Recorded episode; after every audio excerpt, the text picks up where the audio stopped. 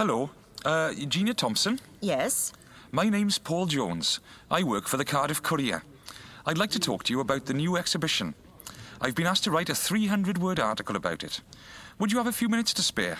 Well, if you don't mind me taking down my photos as I talk, certainly. No, no, that's fine. Go ahead. Uh, so, what would you like to know?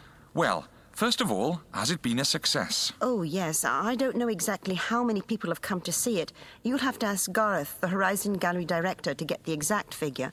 But I know it's attracted a lot of attention, and people have responded positively. I'm very pleased. So, how do you explain that?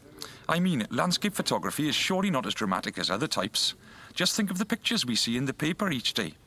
So, why do you think people have shown so much interest in the exhibition? I don't agree that pictures of landscapes aren't dramatic. I think they can sometimes be very dramatic indeed when certain natural features are highlighted, such as waterfalls or rocks, or, or when certain combinations of light and cloud come together. I hope some of my pictures manage to capture the natural drama, and I think people like, in any case, to see something different from what they see in the papers every day. Hmm. So, what gave you the idea of walking the length of Offa's Dyke? Oh, I love walking, and last year I did a lot in the north of England and Scotland, where I learnt the tricks of the trade, as it were, of landscape photography. So I wanted to go one step further and produce some pictures that were actually decent enough to exhibit. And since the Welsh border is a place I've always enjoyed visiting, I thought I'd explore it further. Walking the dyke seemed a natural thing to do, since it runs from coast to coast, and that way the photos wouldn't just be disconnected pictures, but they'd actually tell the story of my walk. So, in amongst the landscape photos are smaller ones of the people I met on the way farmers, or pub owners, or other walkers, because obviously you can't dissociate the countryside from the people. Okay. And uh, what are the tricks of the trade of landscape photography? Mm, getting up very early is the most obvious one. Some of the most dramatic effects occur at dawn, so there's no point starting out after the sun has already risen. I carried a professional mountaineer's sleeping bag with me, so I was able to sleep outdoors much of the time. Careful planning is also very important if you want to be in the right place at the right time. And in a place like Wales, you need a good waterproof coat if you and your equipment want to survive. Ah, you're right.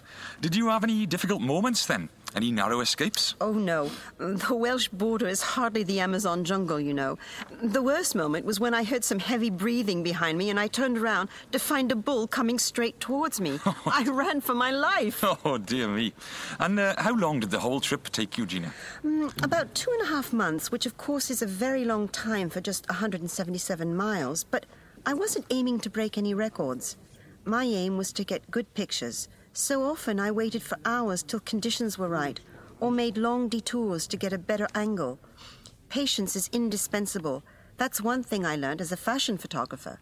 I was going to say, your current work is very different from what you did previously in fashion. Uh, which do you prefer?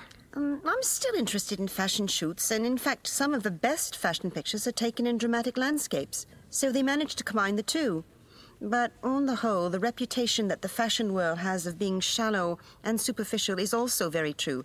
So I can't say I'm sorry to be moving on to other things. And what other things have you planned for the future? More walking through the British countryside? Well, in the very immediate future, the day after tomorrow, in fact, I'm leaving for Los Angeles with Tom Hunter. Oh, Tom Hunter, of The Move. That's right. I'm very excited about it, of course, but I don't know yet exactly what the assignment involves, except that from what I gather, we'll be looking for someone who's gone missing. It may not take very long, and when I get back, um, I don't know. I do have plans, but I know that life can also be full of surprises, so nothing's yet fixed for definite. Well, whatever you do, Gina, I wish you the best of luck, and thank you very much for talking to me. Oh, it's been a pleasure. Thank you.